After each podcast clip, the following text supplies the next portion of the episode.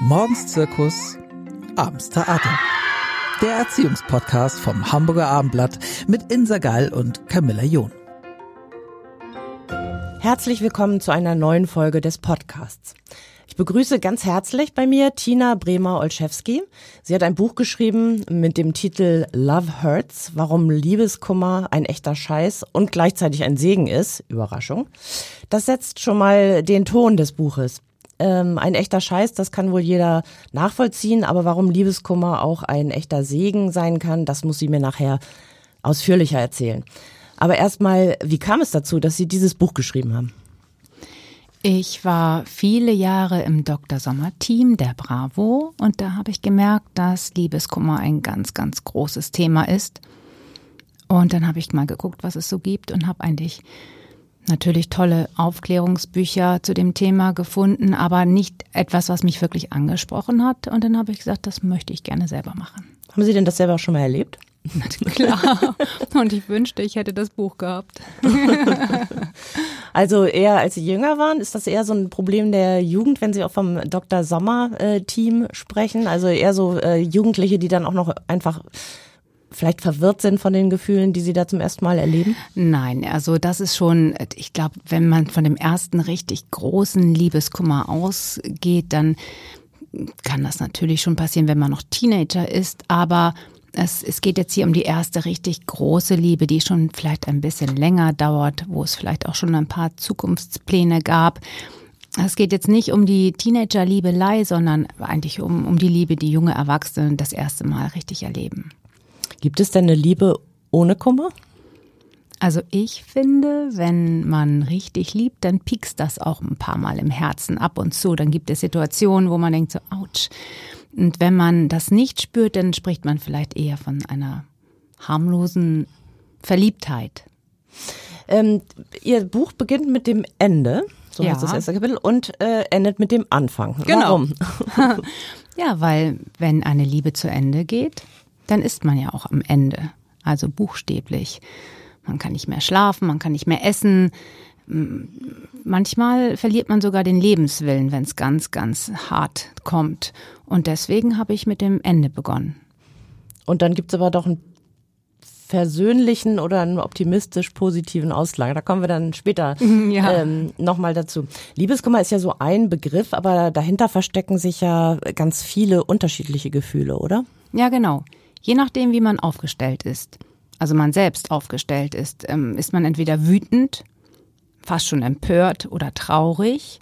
Man fühlt sich zurückgewiesen. Scham kann dazu kommen. Also da mischen sich im Grunde ganz viele Gefühle. Und das ist immer ein ganz persönlicher Cocktail, würde ich sagen. Ähm, hat man eigentlich Liebeskummer nur, wenn man verlassen wird, oder kann man auch Liebeskummer haben, sehr traurig sein, wenn man selbst weiterzieht, gewisserweise sich trennt? Ähm, man hat auf jeden Fall so oder so Liebeskummer. Aber ich glaube, der Liebeskummer, wenn man sich selber trennt, der findet vorher statt. Der findet schon innerhalb der Beziehung statt und den hat man dann schon oft durch, wenn man dann selber Schluss macht. Dann fühlt man sich dann eher erleichtert. Aber ich glaube, es, es tut auf jeden Fall, beide Varianten tun auf jeden Fall weh. Sie haben ja auch untersucht in Ihrem Buch, was passiert im Gehirn, ähm, wenn man Liebeskummer hat. Wie kann man sowas eigentlich denn überhaupt untersuchen? Ja, das habe natürlich nicht ich untersucht, sondern meine Expertin. Ich habe zu jeder Phase des Liebeskummers verschiedene Expertinnen interviewt. Und zu diesem Thema habe ich Helen Fischer interviewt und die macht seit über 20 Jahren Gehirnscans von Menschen, die entweder verliebt sind, in, in, also in Love sind, lieben oder die verlassen wurden. Und im Gehirn ist ein ein, ein Zentrum aktiv, das auch bei Sucht aktiv ist. Und das ist wirklich interessant. Mm, Da gibt es einen erhöhten Dopaminausstoß. Den haben wir übrigens auch, wenn wir zum Beispiel Verlangen nach Schokolade im besten Fall oder nach Drogen haben. Und ähm, wenn wir verliebt sind, dann will das Gehirn mehr, mehr, mehr. Und wenn wir Liebeskummer haben, dann versteht das Gehirn das nicht sofort und dann will es immer noch weiter, mehr, mehr, mehr. Und wenn wir dann auf Instagram unterwegs sind oder uns Fotos angucken im Handy, dann wird das weiter befeuert. Und wir sind wie Süchtige, wenn wir verliebt sind oder wenn wir Liebeskummer haben. Und dann im Grunde auf Entzug. Auf Entzug. Wir sind ein Junkie der Liebe. Mhm. Ähm, was sollte man denn ähm, in der ersten Phase tun? Also Sie haben das ja so ein bisschen aufgebaut nach unterschiedlichen Phasen. Mhm. Wenn man jetzt verlassen wird, vielleicht auch das nicht hat kommen sehen und das äh, überraschend scheint, was sollte man dann ähm, machen und was sollte man auf keinen Fall tun? Also klar, dass man erstmal fertig am Boden kaputt ist. Das ist völlig klar. Und das darf man auch sein. Das ist okay. Und man sollte aber versuchen, dass das jetzt nicht wochenlang passiert, dass man sich vielleicht ein paar Tage gibt und dann sich richtig verkriecht und all das auslebt, was man ausleben möchte und zu viel Schokolade isst und zu viel Fernsehen guckt oder versucht zu schlafen, keine Ahnung, und sich ein bisschen rauszieht. Aber dann muss man versuchen, da rauszukommen. Und dann da hilft am besten Ablenkung. Und das ist so ein ganz altbewährtes Mittel, aber es ist tatsächlich richtig, denn das Gehirn braucht diesen Entzug. Das heißt auch nicht auf Social Media gucken, am besten alle Fotos vom Handy runternehmen. Ähm, und wenn man die für später aufheben will, kann man sie in die Cloud packen oder was auch immer. Aber erstmal ist Entzug das beste das Beste, was man machen kann und auch nicht mit der Freundin ständig das Thema durchkauen. Da sagten Sie ja schon mal als einen Tipp, dass man eben dem Ex, das wird glaube ich heute, äh, neigen viele dazu, dem Ex oder der Ex nochmal folgen in den sozialen Medien ja. und immer sehen, was die macht oder ja. der macht, ob es da eventuell auch jemand Neuen gibt. Ja. Äh. Das ist natürlich sehr verführerisch und gerade heutzutage. Ne? Also das kann ich total nachvollziehen, dass das im, im ersten Moment wichtig scheint. Aber im Grunde hilft es überhaupt nicht weiter. Es befeuert nur die kleine, den kleinen Geist, der da oben noch im Gehirn und im Herzen rumtobt. Sie sagten eben äh, ablenken, eventuell auch ablenken mit einer neuen Liebe oder Liebelei oder Affäre. Mm, ja, das jeder wie er mag, aber im Grunde tut man sich selber damit keinen Gefallen. Das ist wie so eine Übersprungshandlung und auch nach, nicht ganz fair dem, dem, dem anderen, anderen gegenüber. Genau, ne? das wollte ich auch gerade sagen. Genau. Wenn man jemanden trifft, der auch jetzt Ablenkung braucht, ist das natürlich wunderbar. Dann kann man das gerne machen. Aber ansonsten wäre es, glaube ich, schon ganz gut, wenn man mal guckt, was da eigentlich passiert ist. Ähm, mir fällt gerade ein, es gibt ja auch bei jüngeren Leuten jetzt andere Formen von Beziehung scheint mir. Also dass man äh, einfach zusammen ist oder äh, und glücklich und mhm. dann ist man mhm. nicht mehr zusammen mhm. getrennt. Mhm. Das äh, war früher mal. Jetzt gibt's ja ganz viele mhm. Zwischenstufen auch. Also wir halten das unverbindlich oder wir sind nur, äh, wir haben eine Beziehung plus sozusagen oder wir daten, aber daten auch andere. Das kommt mir immer manchmal ein bisschen amerikanisch vor. Und da gibt's ja auch viel Kummer, oder? Also wenn die Erwartungen des einen und der anderen nicht so ganz übereinander passen. Ja, das mag sein. Ähm, wichtig finde ich immer ist es zu sprechen. Wo stehen wir? Auch wenn das Überwindung kostet. Aber einmal klären, sind wir hier auf der gleichen Ebene. Willst, suchst du gerade was Festes? Wollen wir beide nur eine Geschichte haben, die uns Spaß macht? Dann ist ähm, der Kummer eigentlich eingegrenzt oder beziehungsweise dann weiß man wenigstens, worauf man sich einlässt. Mhm.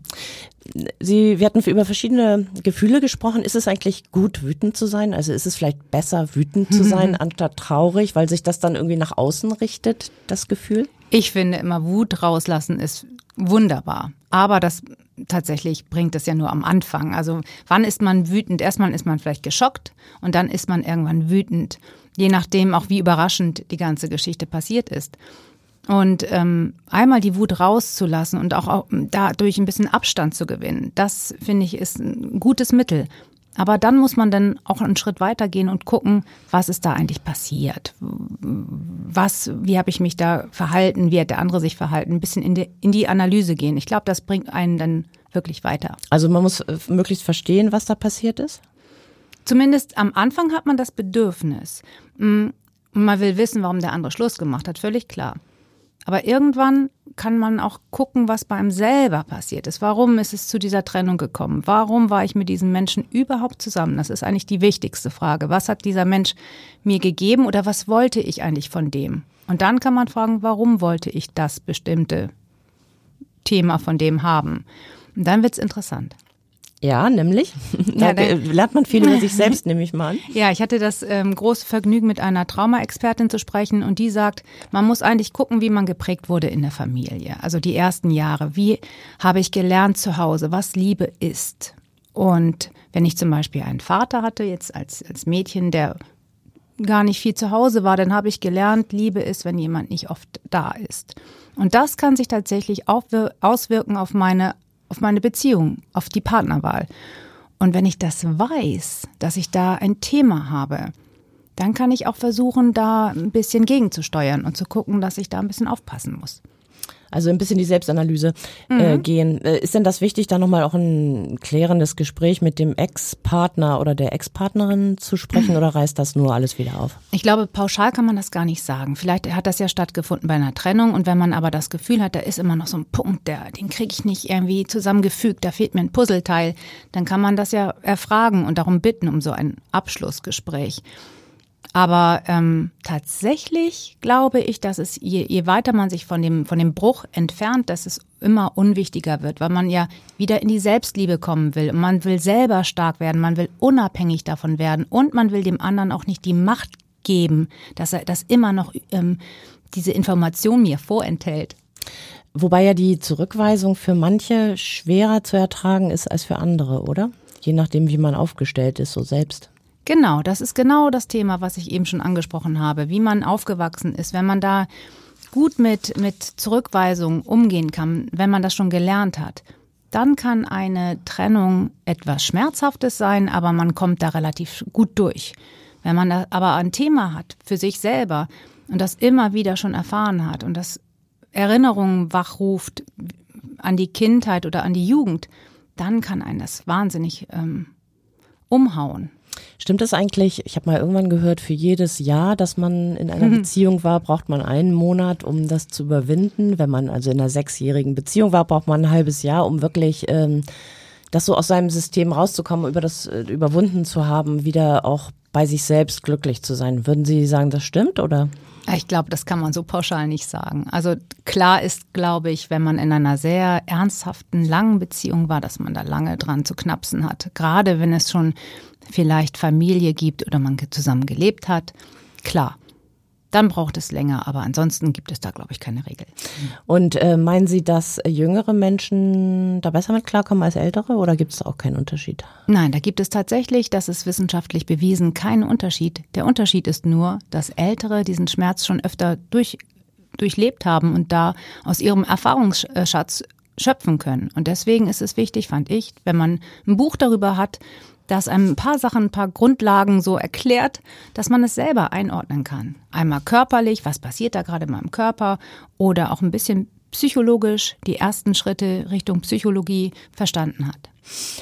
Ähm, Sie sprechen auch an in Ihrem Buch, dass das manchmal so weit geht der Schmerz, dass daraus auch eine Depression werden kann. Und da muss man dann ja sehr aufpassen. Genau. Nehme ich an. Was kann man denn da machen? Sich einen Therapeuten suchen Ja. oder eine Therapeutin? Ja. Also oder so, wenn man merkt, man kommt nicht mehr hoch, ne, dann oder man mag nicht mehr sprechen, man zieht sich komplett zurück, isoliert sich. Wenn das über Wochen, Monate dauert, dann muss man Hilfe haben. Das, da geht gar kein Weg dran vorbei. ähm, welche Auswirkungen haben denn nach Ihrer Einschätzung und nach Ihrer Recherche so On-Off-Beziehungen? Also das heißt, welche, die geführt werden und dann ist äh, Schluss, äh, aber man behält sich irgendwie noch im Auge und dann geht's wieder weiter irgendwann und wieder Schluss und manchmal zieht sich das ja so richtig über Jahre hin. Das ist, ist das ein Dauerschmerz oder? Ja, da macht man natürlich, ähm, wenn man jetzt die körperliche Seite betrachtet, ähm, macht man das Gehirn verrückt. Es kommt, die Sucht kommt immer wieder, wird immer wieder angeteasert, es geht immer wieder zurück und vor, zurück und vor. Und ähm, das ist natürlich rein körperlich schon mal eine Tortur. Aber psychologisch muss man, ma- muss man sich fragen, warum gebe ich mir das? Warum suche ich mir jemanden, der mich nicht hundertprozentig will? Oder umgekehrt? Oder ich, warum will ich jemanden haben, der nicht richtig verfügbar ist vielleicht, der vielleicht auch noch eine andere Beziehung hat? Genau, da muss man dann gucken. Und ähm, im Grunde hilft da gar kein Jammern, man muss einfach das betrachten. Ne? Warum mache ich das mit? Ganz einfache Frage. Im Grunde. Also mehr Grunde. auf sich selbst schauen im Genau, Grunde. Mhm. das ist, das ist, finde ich, der Schlüssel bei der ganzen Geschichte. Es, man denkt immer, am Anfang ist man so empört und denkt, wieso muss ich denn auf mich schauen? Wieso? Ich habe doch, ich wurde hier doch verlassen. Ich, ich darf doch traurig sein, ich darf doch wütend sein. Klar, darf man alles. Aber am Ende des Tages hilft es einfach viel mehr, wenn man guckt, was ist da bei mir passiert. Und da, so kann man auch heilen oder wie wir hatten über die erste, äh, erste Mhm. Stufe gesprochen. Vielleicht ähm, ist auch noch eine Möglichkeit, da ein Tagebuch zu schreiben, so am Anfang oder Ja. ähm, was halten Sie davon? Das finde ich super. Ist natürlich nicht jedermanns Sache. Deswegen haben wir im Buch zum Beispiel auch einen kleinen Fragebogen, den man einfach nur ganz kurz ankreuzen kann. um mal so eine kleine Bestandsaufnahme zu machen. Wie geht es mir gerade? Was mach, wie, wie fühle ich mich? Ganz am Anfang. Und dann kann man nach ein paar Wochen das nochmal in die Hand nehmen und gucken, wie ging es mir da? Wie habe ich mich entwickelt? Und wenn man dann sieht, ich habe mich gar nicht entwickelt, dann kann man überlegen, ob man mal mit jemandem sprechen soll, der einem da weiterhilft oder auch eben, wenn man, es muss ja nicht immer gleich ein Arzt sein oder eine Ärztin, sondern es kann auch jemand sein, der einfach einen guten Menschenverstand hat, der sehr weise ist und einem dann mal ein bisschen einen kleinen Schubs in die richtige Richtung geben kann. Und wie kann man heilen? Ich finde, man kann am besten heilen, wenn man in die Selbstliebe kommt, wenn man sich unabhängig macht. So, natürlich ist es in der Partnerschaft so, dass man Wünsche und Bedürfnisse hat, aber je unabhängiger man selbst davon ist, desto weniger hat der andere die Macht, einen zu verletzen. Und deswegen mach dich selber glücklich und dann kann dir nicht so viel passieren. Das äh, sagt sich so leicht. Wie macht man das, das denn? Das sagt sich so leicht, ja. Ja, das ist eine Lebensaufgabe. Immer wieder. Man, man, man ist ja auch nicht immer im, im gleichen Zustand. In verschiedenen Lebensphasen äh, fällt einem das leichter und dann wieder schwerer, völlig klar. Und gerade wenn, wenn draußen in der Welt auch so viel passiert, ist man vielleicht auch anfälliger für Kummer, völlig klar. Aber immer schauen, dass man ähm, Dinge tut, die man gerne machen will. Sich nicht immer zurückstellen, egoistisch sein, ein klein bisschen. Wenn man vielleicht Verpflichtungen hat in der Familie oder mit Familie, denn dass man sich auch immer ein bisschen rauszieht und guckt, was kann ich für mich heute tun? Und wenn das nur fünf Minuten am Tag sind, eine kleine Meditation oder ein Spaziergang, oder sich einen Blumenstrauß kaufen. Sich selbst beschenken, genau. Also vielleicht eher nicht äh, immer schauen, wie kann ich anderen gefallen oder wie muss ich sein, damit ich dem Ex vielleicht doch gefalle oder Ja. der Ex, sondern ähm, eher sich selbst, mit sich selbst ins Reine kommen und da ähm, äh, gut schwingen, oder? Ja, und das ist zum Beispiel auch die Gefahr, wenn man zu viel auf Social Media ähm, unterwegs ist. Wenn man dann sieht, oh, die, die neue Frau an seiner Seite, die ist ja fünf Kilo leichter und die hat blonde, tolle, lange Haare, um jetzt mal ein paar Klischees rauszuhauen, ne? Dann will man auch so sein. Aber darum ging es ja im Grunde gar nicht. Es ging nicht um, um, um die fünf Kilo und es ging auch, auch nicht um die blonden Haare, natürlich nicht. Genau, also lieber bei sich selbst ähm, bleiben. Ja. Ähm, ja, und dann sind wir wahrscheinlich bei dem Punkt, wo Sie sagen, ähm, Liebeskummer ist ein Segen, obwohl man sich das am Anfang Ja. gar nicht vorstellen kann. Nee, Wieso will man auch das nicht ein hören. Segen? Ja, das will man am Anfang wirklich nicht hören. Ähm, ja, weil man lernt. Man lernt unheimlich daraus. Nicht sofort in den ersten fünf Minuten. Aber wenn man dieses, diesen ganzen Prozess durchwandert hat und wirklich mal geguckt hat, was hat denn das zum, zum Zerbre Zerbrechen gebracht? Wo sind seine Anteile oder ihre Anteile? Wo sind meine Anteile? Warum habe ich mich so verhalten? Mache ich das eigentlich immer? Und warum mache ich das eigentlich? Dann hilft das in allen Beziehungen, ein Leben lang lernt man dafür. Man hat ja Liebesbeziehungen mit ganz vielen Menschen, mit seinen Eltern, mit seiner, mit seinen Geschwistern, mit Freunden, mit Vorgesetzten sogar wie, Mit seinen Kindern. mit seinen Kindern, völlig klar. Und wenn man dann immer wieder in die Kränkung zum Beispiel geht oder in irgendeinen Schmerz rein, dann muss man schon mal gucken. Und wenn man das früh anfängt, da ein bisschen in die Analyse zu gehen, dann hilft das. Und dann ist man von Liebeskummer zu Liebeskummer besser aufgestellt. Gut, das ist dann ja immerhin ganz tröstlich. Würden Sie eigentlich sagen, dass Frauen sich da stärker reinfallen lassen als Männer? Nee. Nee? Und das ist auch sogar wissenschaftlich belegt. Erzählen Sie mal. Ja, also ähm, Helen Fischer, die die tollen Gehirnscans gemacht hat, habe ich ja schon erzählt, die hat das überprüft und es gibt da tatsächlich keinen Unterschied. Der Schmerz, das Schmerzzentrum ist immer gleich. Ist übrigens tatsächlich auch belegt, dass es diesen Schmerz wirklich gibt. Der ist so echt wie Zahnschmerzen. Der findet im, am genau den gleichen Punkt statt. Nur bei Zahnschmerzen können wir schön zum Zahnarzt gehen. Das ist dann in drei Stunden gegessen, hoffentlich. Aber an dem, an dem Liebeskummer hängen wir eben ewig. Ewig. Aber es ist auch eine wichtige Erfahrung, sagen Sie. Also eigentlich eine wichtige Erfahrung. Mhm. Eine wichtige Leben. Erfahrung, ja. Und Helen Fischer spricht auch von einem postnatalen Wachsen. Das, ähm, das ist ähm, Also nach nicht der Geburt. Post, nein, praktisch. Mhm. nicht postnatal, Entschuldigung, posttraumatischen Wachsen. Ja. Und das ist, das, davon spricht keiner. Kein Mensch spricht davon. Und das ist so wichtig, das Thema. Wir wachsen aus diesem Trauma. Das ist ein, das ist ein Schatz. Also diese Chance sollte man auch nutzen, Genau. so für sich selbst. Ich sag immer, Liebeskummer ähm, ist sozusagen unser Yoda, weil, weil durch Liebeskummer lernen wir fürs Leben. Verrückt. Sie haben schon erzählt, dass Sie auch ähm, früher oder lange Jahre im Dr. Sommer Team mhm. der Bravo mitgearbeitet haben. Für diejenigen, die das nicht kennen, das ist im Grunde so eine Ratgeberseite, ein offenbar fiktiver ähm, Arzt, an den sich Jugendliche ja. wenden können mit ihren Sorgen, was, ähm, was Liebe betrifft, was ihren Körper betrifft, was Sex oder se erste sexuelle Erfahrungen äh, betrifft. Die schreiben Briefe und das wird wie, wie wahnsinnig gelesen, weil sich viele darin wiederfinden. Äh, und Sie haben dort lange auch mitgearbeitet. Genau. Und ich habe ähm, ja auch ein Aufklärungsbuch geschrieben, Make Love. Und ähm, dann bin ich zum Dr. Sommer-Team gekommen und habe gemerkt, dass ähm, also erstmal will, will das jeder wissen, also die Briefe gibt es wirklich, ja. Mhm. Und ähm, Jugendliche, die ja im Grunde ein Angebot heutzutage haben, die alles im Netz finden können, die haben aber auch ein Bedürfnis danach, aufgeklärt zu werden. Die wollen ganz viel wissen und haben Fragen und die sind echt. Und ich glaube, das Wichtigste ist, da eine Bereitschaft zu zeigen als Erwachsener, als, als Elternteil, diese Fragen auch zu beantworten.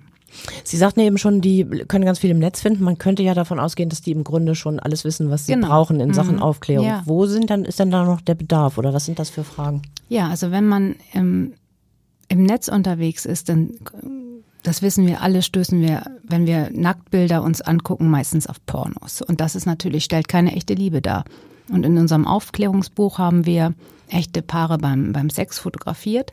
Und das ist natürlich auch, ähm, da geht's schon zur Sache. Also es ist jetzt nicht pornografisch, es ist wirklich schön und es ist eine Chance für Jugendliche zu sehen, wie läuft es denn wirklich ab, ohne dass da jemand posen muss, ohne dass jemand künstlich zurechtgemacht ist. Und das ist etwas, was es so nicht gibt. Und ähm, wer auch Sex lernt, indem er sich Pornos anguckt, der lernt ja auch keinen echten Sex. Das hat mit echtem, erfüllten Sex ja gar nichts zu tun.